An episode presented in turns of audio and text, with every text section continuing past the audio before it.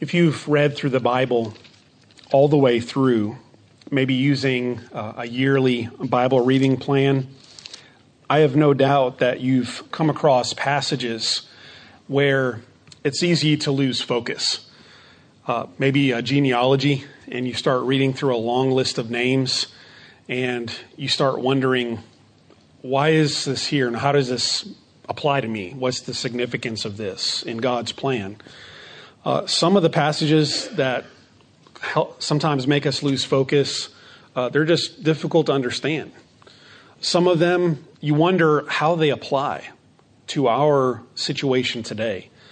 We come in the midst of our study of Exodus to Exodus chapter 22, and it is uh, a portion of laws that, as we read them, we may think there's, there's not a lot in here that directly applies to the way our society works today.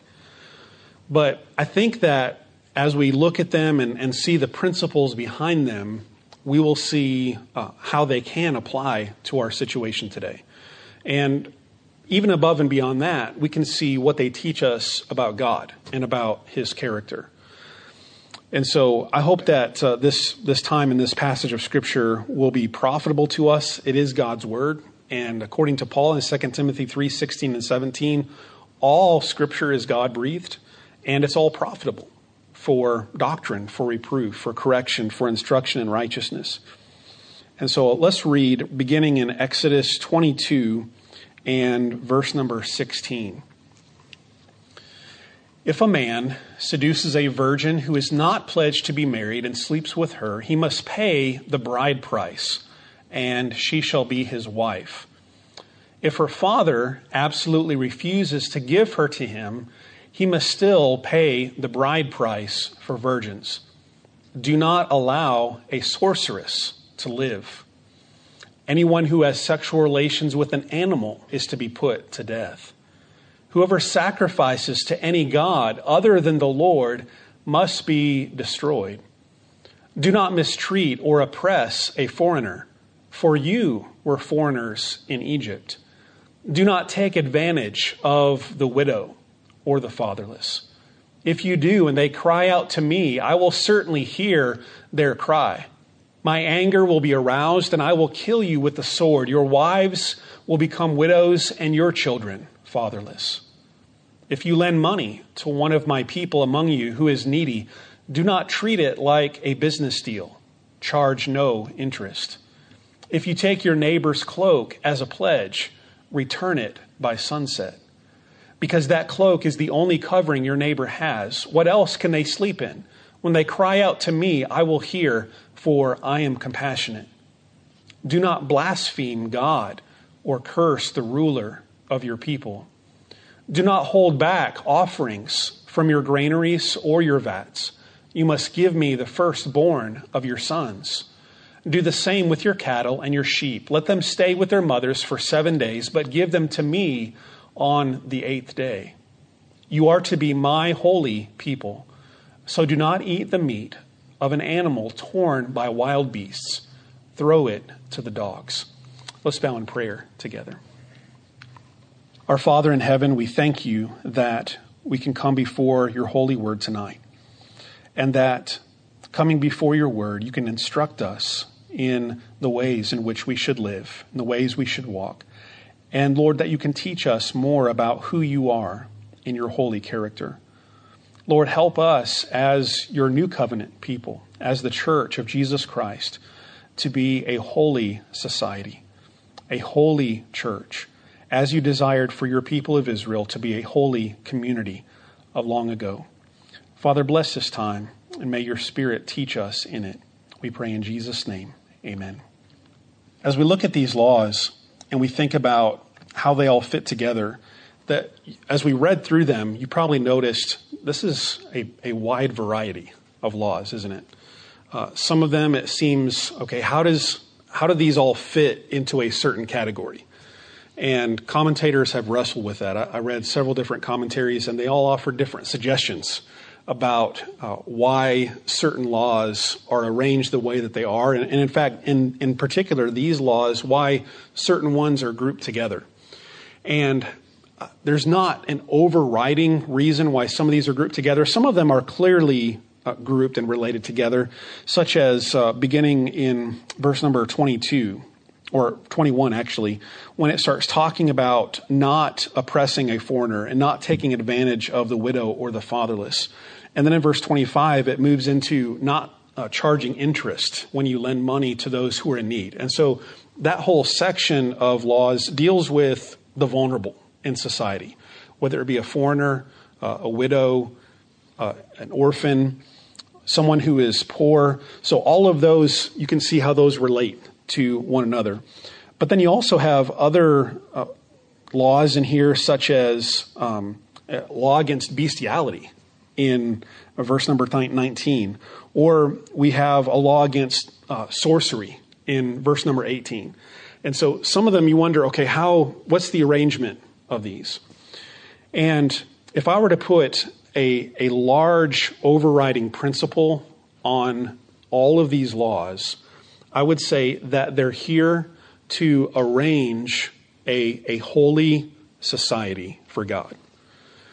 In other words, these laws have been given by God through Moses to teach the people how they are to live and how they are to arrange a holy society before God. And I think we can see that emphasis in the very last verse that I read in verse number 31, where Moses says of, from God, You are to be my holy people. And then he gives a specific law about what they are to eat and not to eat. But the overriding principle there, to be God's holy people, I think can apply not only to that law in verse 31, but also to many of the laws around it. That, that the people of Israel would be God's holy society, his holy people. And what does it mean to be holy? Well, it means essentially to be set apart, doesn't it? To be holy is to be consecrated, to be set apart unto God. And so when God rescued Israel out of Egypt and he entered into a covenant with them at Mount Sinai, he is setting them aside as his special people out of all the peoples of the earth. And so they're not to be like everyone else. They're not to be like the Canaanites. They're not to be like the Egyptians. They are special. They're unique. They're God's consecrated holy people. And so the way that they live, the way that they interact with one another in society, and the way that they worship God, all of that goes into uh, creating a holy society that is to be in covenant with a holy God. And so each of these commands, even if they're not directly related to each other, they're all related to that principle of living before God as a holy people.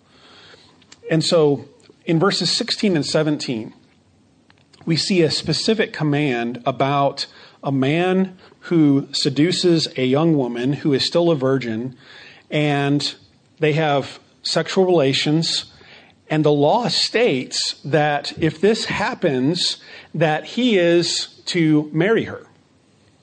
He is to pay the bride price uh, and marry her. But if her father does not want to give her in marriage, maybe he doesn't approve of him, maybe he doesn't like this man, uh, approve of his character, whatever it is, the father has the right to say, No, I'm not going to give her in marriage. But he is still responsible, that is the young man, he is still responsible for the bride price. And, and so some commentators have wrestled with this command and have asked the question okay, is this, is this more about the money or is this more about the, the morality of the, the sexual relations that's going on here? And honestly, I don't think you have to make a choice between the two because I think they're related, especially in Old Testament ancient Israel society, they're related. And I think they're related in this way. This command was intended to, to protect against a couple of things. First of all, it was intended to, to put boundaries around proper sexual relations. So it was intended to put boundaries around proper sexual relations. Why? Because what is God's plan? God's plan, his ideal, is the pattern that we see in Genesis chapter 2, isn't it? In Genesis chapter 2, one man, one woman, they are joined together in covenant, in oath to one another and before God. And then the expression of that oath and of that covenant is the physical union that they have with one another.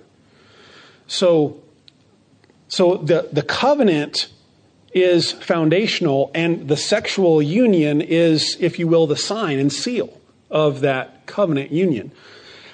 And so when someone seeks to go around that process, if you will, when someone seeks to, to enjoy the, the pleasures and the benefits of sexual relations without the accompanying responsibility of covenant and of providing and caring for this young woman for the rest of her life, God says, no, I'm going to put boundaries around that. And so, if I were to say, what is this fundamentally about in verses 16 and 17? It is fundamentally about protecting the family and protecting the vulnerability of a young woman who would be left on her own now no longer a virgin, no longer uh, in this position in Israel, now in a, in a more vulnerable position. And, and the father also would have lost out on the bride price for a virgin daughter when she was betrothed to a young man. And so this was to, to protect the vulnerable in society and to make sure that, that this young woman was provided for and cared for for the rest of her life. Now, we, we look at it from the lens of modern society, and it's, it's hard for us to think about it through the lens of ancient society.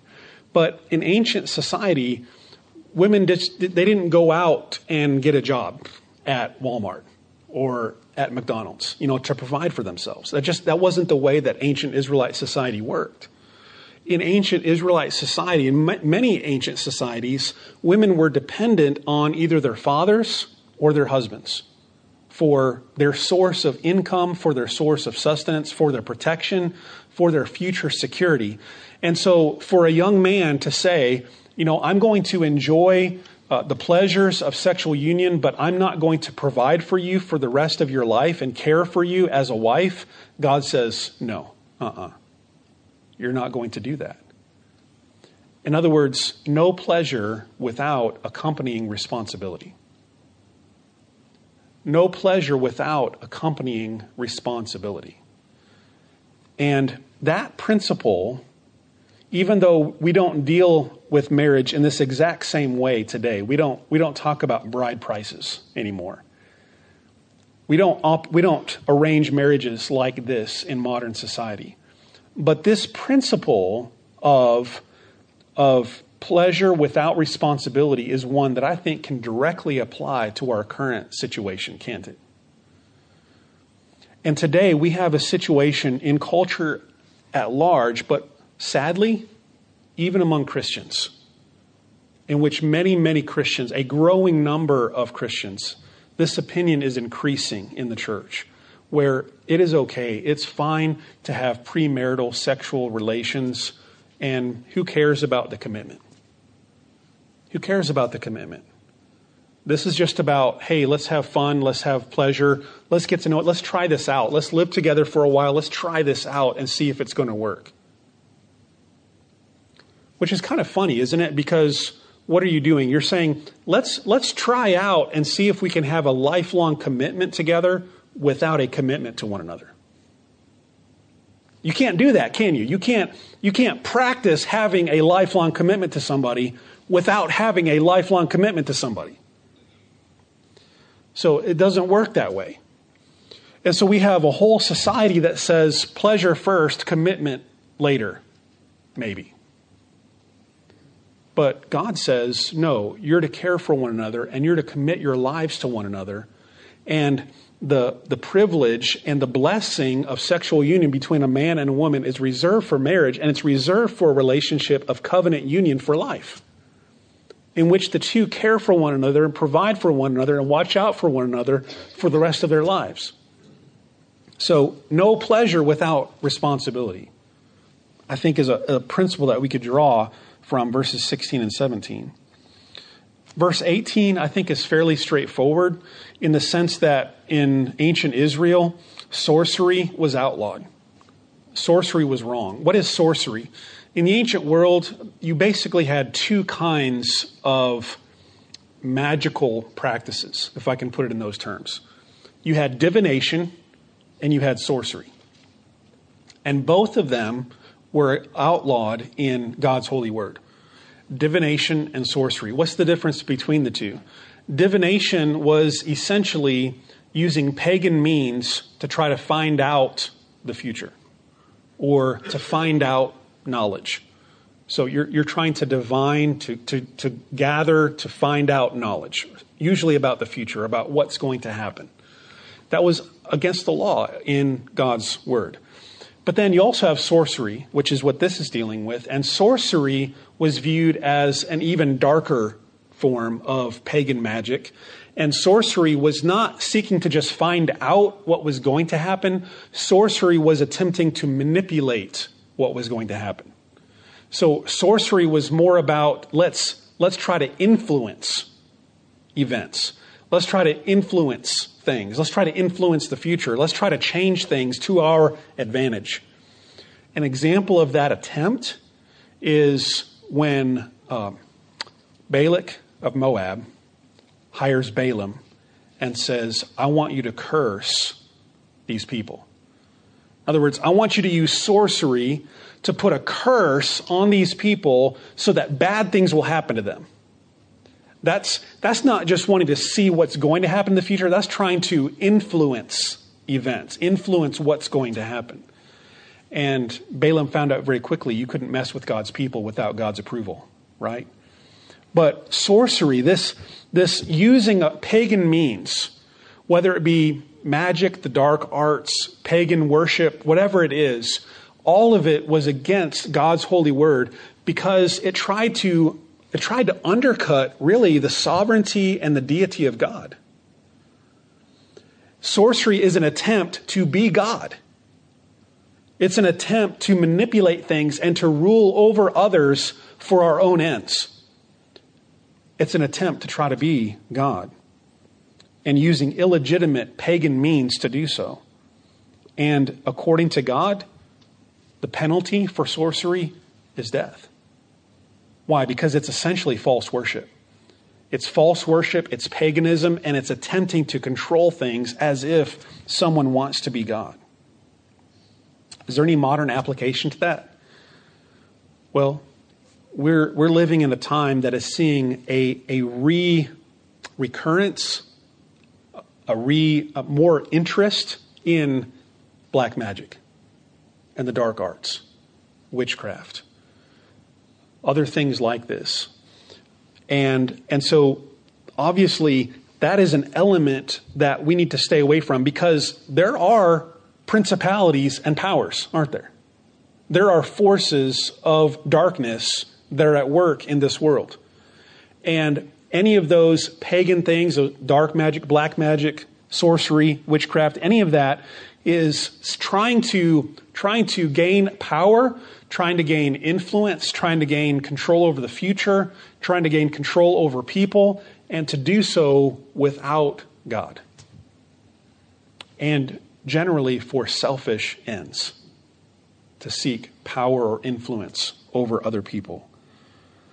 And so it is wrong. Can we have, is it wrong to use other means to try to manipulate people or to manipulate the future? Sure. I think we can even apply this to not even just necessarily black magic or dark arts, but we could apply it to even other illegitimate, illegitimate means of trying to be God, of, of trying to control things that are not meant for us to control. What about, and maybe, maybe I'm stretching the application here, I, don't, I hope I'm not, But what about genetic engineering or biotechnologies, where we're using our own scientific knowledge, technology, to try to be God, to try to, to change the way something's going to happen? What about, what about we do an ultrasound and we see that this baby has Down syndrome, and through that use of technology, we decide that we're not going to have this baby? That is seeking to manipulate events, isn't it? Seeking to manipulate events, change the future, alter things that don't seem to be working out in our favor, and we want to change them to work out in our favor. I think technology can very easily slip into this prohibition. And so today, we're using digital technology, biotechnologies, essentially to practice sorcery. And I think we need to be on guard against that as Christians. And we need to ask serious questions. As the church, we need to ask serious questions about how the Bible relates to technology, how it relates to increasingly rapidly developing technologies in medicine and in, in bioethics. We have to think about this as the church of Jesus Christ. And at what point do we cross over that boundary of letting God be God and transfer, transovering into we want to be God. And we want to manipulate things in our favor. I think we have to be careful about that. Verse 19 is very clear it is against the created order. Anyone who has sexual relations with an animal is to be put to death. This is totally and contrary to the created order of God. It's against natural law. It, it is demeaning to human beings as a race. At the end of creation, God pronounced it was very good after he created human beings. Genesis 1 26 and 27 says that only one part of God's creation is made in the image of God, and that is human beings. And so, essentially, to participate in a practice like this is to dehumanize ourselves. It is to dehumanize ourselves and it is to, to diminish and reduce us to nothing more than an animal who has animal instincts. And it is worthy of death, according to God's law. Verse 20 Whoever sacrifices to any God other than the Lord must be destroyed, put to death. God's ban of punishment, abomination resides on that person who makes a sacrifice to another God. And that's directly related to the first and second commands, isn't it? You shall have no other gods before me. You shall not make any images of any things and bow down before them. So this is, has to do with the true and proper worship of the Lord God. And then in verses 21 through 27, we get into a, a series of verses that have to do with the way we treat one another. I think these are fairly straightforward and fairly clear. And I think they teach the overriding principle that we are to look out for one another in society, but especially those who are more vulnerable. Especially those who are more vulnerable in society. And, and who are those people? In ancient Israel, and even like today, there are people like foreigners. There are people like widows, those orphans, those who are fatherless. And so Moses says in verse 20, 21 Do not mistreat or oppress a foreigner, for you were foreigners in Egypt. Almost every time in the Bible that God instructs his people how to treat foreigners, he reminds them that they were foreigners in Egypt. Over and over again, remember who you were. Remember how you were treated. Remember, you were enslaved in Egypt, in bondage, cruel. You don't want to treat others that way. And the, the foreigner in Israel was not just someone who was passing through, like a traveler, although clearly intended to show love and compassion to them as well. But this particular person, the foreigner, this word that is used here is of more of a permanent resider, more of a permanent resident who is not a native Israelite, who has come in to live, to work, to work the land, and is choosing to live among God's people, the Israelites. And, and so special care is to be given to them. They're to be offered dignity and, and protection under the law of God. In verse 22, do not take advantage of the widow or the fatherless. So, those who are more vulnerable in society, those without care, those without provision, those without protection. And notice what he says in verse 23 If you do, if you do take advantage of them, and they cry out to me, I will certainly hear their cry. Why? Because God cares for them, doesn't he? You can read all the way throughout Scripture and you can see God's heart for the weak and vulnerable in society. God cares for them. And he says, My anger will be aroused, and I will kill you with the sword. Your wives will become widows, and your children fatherless. What is this? This is eye for eye, tooth for tooth, life for life, isn't it? You mistreat widows and fatherless, God says, I'll make your family widows and fatherless. So the punishment fits the crime, essentially, eye for eye. And verses 25 through 27 has to deal with money and the lending of money, but I think too it is fundamentally about caring for others who are in vulnerable positions in society. And so verse 25 says, If you lend money to one of my people among you who is needy, do not treat it like a business deal. Charge no interest. So this is not necessarily a, a carte blanche prohibition of all charging of interest, but this is, at least in this particular command, it is specifically targeted to no charging of interest to those who are in vulnerable position, to those who are in needy. And here's the amazing thing is that in our society today, money lenders are doing the exact opposite of the intention of what this command is about to those who are the poorest, to those who, who need the help the most, money lenders charge them the most interest. Some of these payday loan places, title loan places, the interest that they charge is ridiculous 40, 50% interest. And so they're taking advantage of the people who need help the most. And I understand that they need to protect their investment, they need to make good choices in terms of managing risk. I understand all that, but there needs to be a line that you shouldn't cross, right? In terms of taking advantage of people, taking advantage of people who are in desperate situations. In verse 26, it says, If you take your neighbor's cloak as a pledge, essentially kind of like uh, a, a, a, pledge of uh, a work agreement perhaps someone someone might one of the commentaries I read suggested that somebody might show up for work in the in the morning and say, "I'll work for you all day, and here's my coat as pledge of that. I'll work for you all day, and obviously in exchange for a day's payment, but but here's my coat as a pledge that I will stay and I will work all day." And so then they would work all day. They were to receive obviously a day's wage for that, but this command says, "Make sure you give him back his coat." Why? Because obviously, as a day laborer, living from day to day, he doesn't have anything else. This is his only blanket at night for the cool of the night. Make sure that he gets it back at the end of the day. Otherwise, they'll cry out to me, and I will hear, and I will be compassionate to them. And so, caring for the vulnerable in society.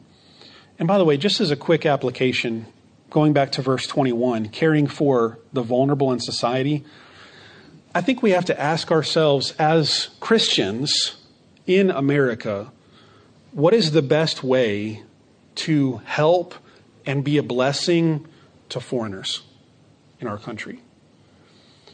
And this is a hot button issue, isn't it? In our, in our culture today. Immigration. It's a huge issue. And there are, there are people on all sides of the, the map on that, on, on how to respond to that. And there are clearly many things that we have to, to think about in thinking about immigration. We have to think about protecting our country from terrorism. We have to think about protecting people from criminals. We have to think about these things, but we also have to think about this principle too, don't we? That, that we need to be welcoming to people who are in need. And many people who are coming seeking asylum because they're fleeing terror and they're fleeing for their lives. And so we need to think about how best to balance all these things and still be a loving and opening society.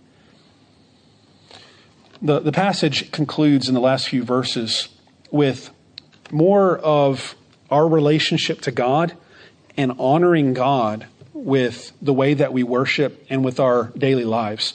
And so, verse 28 says, Do not blaspheme God or curse the ruler of your people. So, be careful of saying things or even doing things that could be seen as being blasphemous toward the Lord your God. But also, isn't it interesting how closely it lines up God and the authority of the ruler of your people? And I think that's one of the reasons why in the fifth command, where God says, honor your father and mother, that essentially it is an extension of the first four commands in our relationship to God because our parents are God's representatives on earth. And other authorities are, God, are God's representatives on earth. And so this is closely related to each other the way that we treat God and the way that we treat those who are over us in authority. Verses 29 and 30 have to do with the way that we honor God with the first fruits of our increase.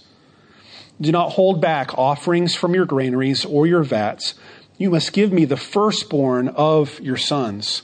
Do the same with your cattle and your sheep. Let them stay with their mothers for seven days, but give them to me on the eighth day. In other words, this goes all the way back to the Passover, by the way, that God is to be honored with the firstborn. Remember how the firstborn was saved, was rescued in Egypt when God passed over? All the firstborn of the Egyptians, they died, but the firstborn of the Israelites, they were spared, but God says they belong to me. They belong to me. And so throughout the Old Testament, the firstborn of animal and of people belong to God. Now, for animals, that meant a sacrifice of worship to God. But obviously, the scriptures are against human sacrifice, and so the giving of the firstborn to God was not in sacrifice, but it could be in dedication to service, such as we see with Samuel.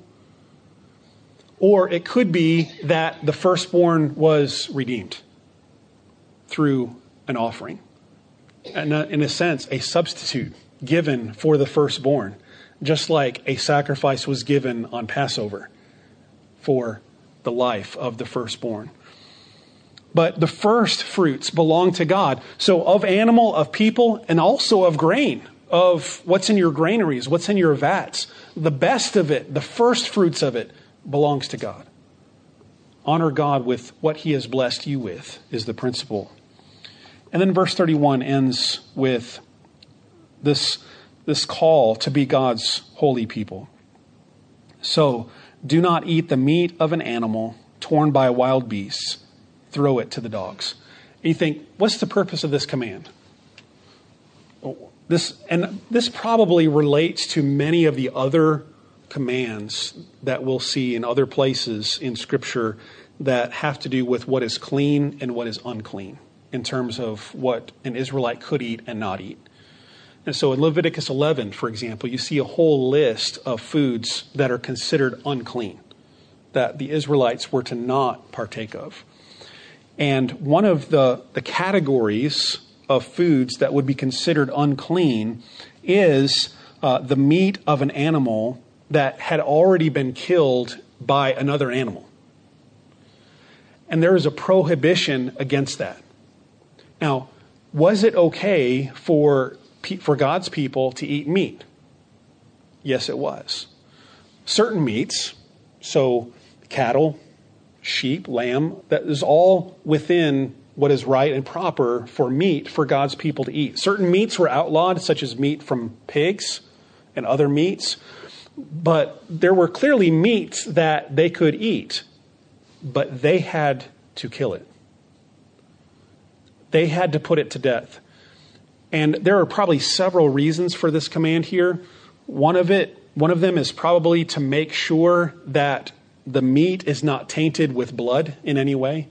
So when the Israelites killed their animals to eat the meat, they would make sure that the blood was drained in a certain way so as they were not eating any blood because it was against God's law to eat the blood from the animal. So that could be one part of it.